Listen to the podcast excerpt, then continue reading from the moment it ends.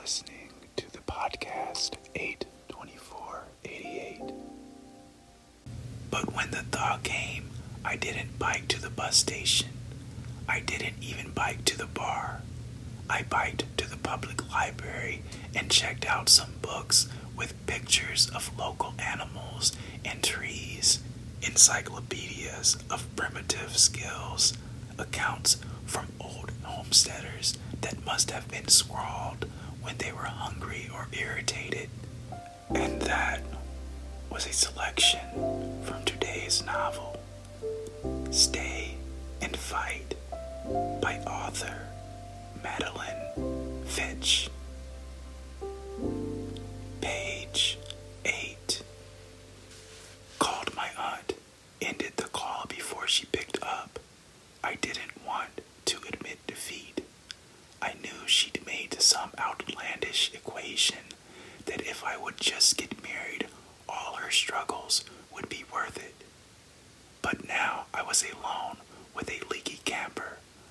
Flock of ducks, 20 acres to care for, little firewood, and no income to speak of.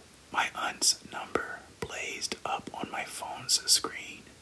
She was calling me back. I canceled it. The air vent blared. I went through my contacts. The guys my boyfriend had known, who'd been up north with him or worked construction in town. Called Frank. You know I can't hire you onto my crew, he said. Why don't you try Rudy? I hear he's desperate. Your man left him high and dry.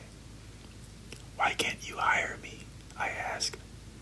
I've never seen a woman could work a full day like one of my men, Frank said. The economy's too hard right now to do it out of sympathy. Besides, what would my wife think?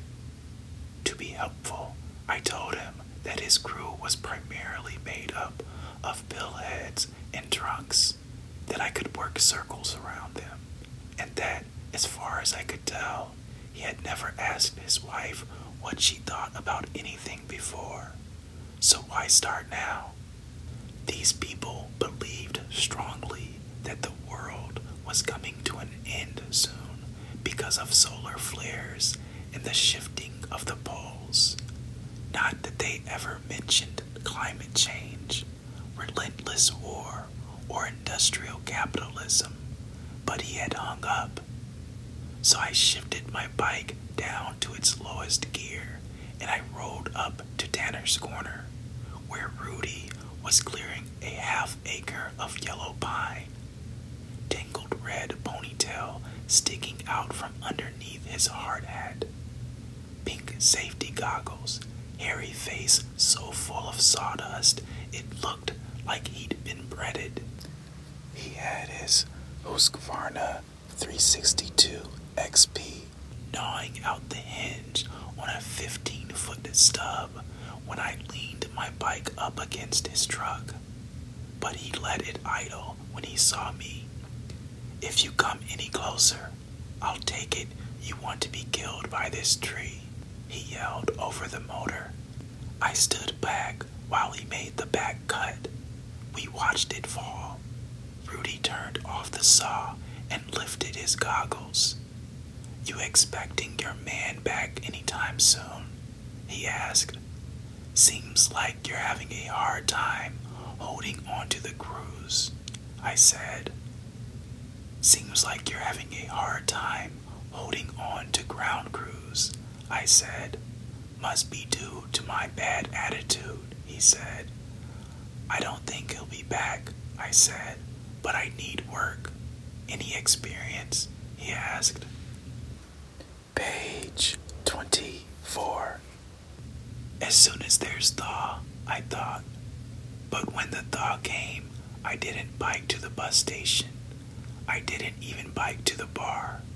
I biked to the public library and checked out some books with pictures of local animals and trees, encyclopedias of primitive skills, accounts from old homesteaders that must have been scrawled when they were hungry or irritated. At night, alone in my camper with a headlamp. I hunched in my sleeping bag and read every page. I took notes in the margins. I never returned those books to the library. By the end of December, I'd eaten my way through the drakes. I'd boiled the bones. I checked my notes and went outside. I took the 22 caliber my boyfriend had left. I aimed, I shot, I missed. I dug roots from the frozen ground, ate bark, set snares. I began to recognize tracks. I began to follow them. In January, I heard from the mailman that Lily climbed into the tub and gave birth to a boy, which meant that they would have to leave the woman's land trust and start over someplace new. According to the mailman, boy children were only allowed on the land trust until the age of five. The mailman told me that Rudy celebrated the birth by inviting someone at the bar to punch him in the teeth. He spent one warm night in jail, the mailman said. But I didn't see any of them that winter. I didn't see anyone, really, unless you count the mailman. In February, after not speaking one word out loud for two weeks, I wrote a letter to my aunt. I wrote that I'd be home soon. I crossed it out. I wrote it again. I meant to mail it, but I didn't have stamps. Then the ducks began to lay small, misshapen eggs. They tasted like wet feathers, but still I wanted more. I was hungry. My aim with the 22 caliber improved. Following shadowy diagrams, I took apart and cleaned small animals. Mostly what I could catch were raccoons and possums. One tasted much like the other. By March, I was so lonely I considered eating snow until it drowned me. One cold day, I was looking a raccoon in the eye. Its eye was dead, and I was skinning it, and I knew I should go visit Karen and Lily. Those women had told me that my boyfriend had not left me, that he'd simply left, and I had stayed.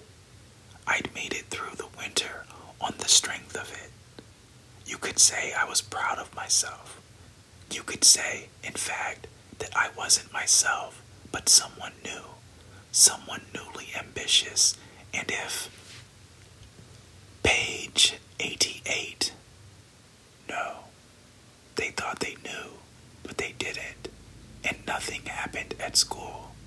Nothing except that I began to see what the problem was. The problem was that I had practiced and prepared for the wrong things. I was totally problematic. The problem was my mama's, and the problem was the mean aunt, and the problem was the way we all lived together outside without permission, without sardines and yarrow and faggots and stone tablets, and so the problem was me. The end. Stay and fight. Madeline Ffitch. Throughout the flight of literature, you will find a story that touches your soul. Please support the authors in this show by viewing the books on the website 82488.com. That's numbers 824, the word 80, and the number 8.com.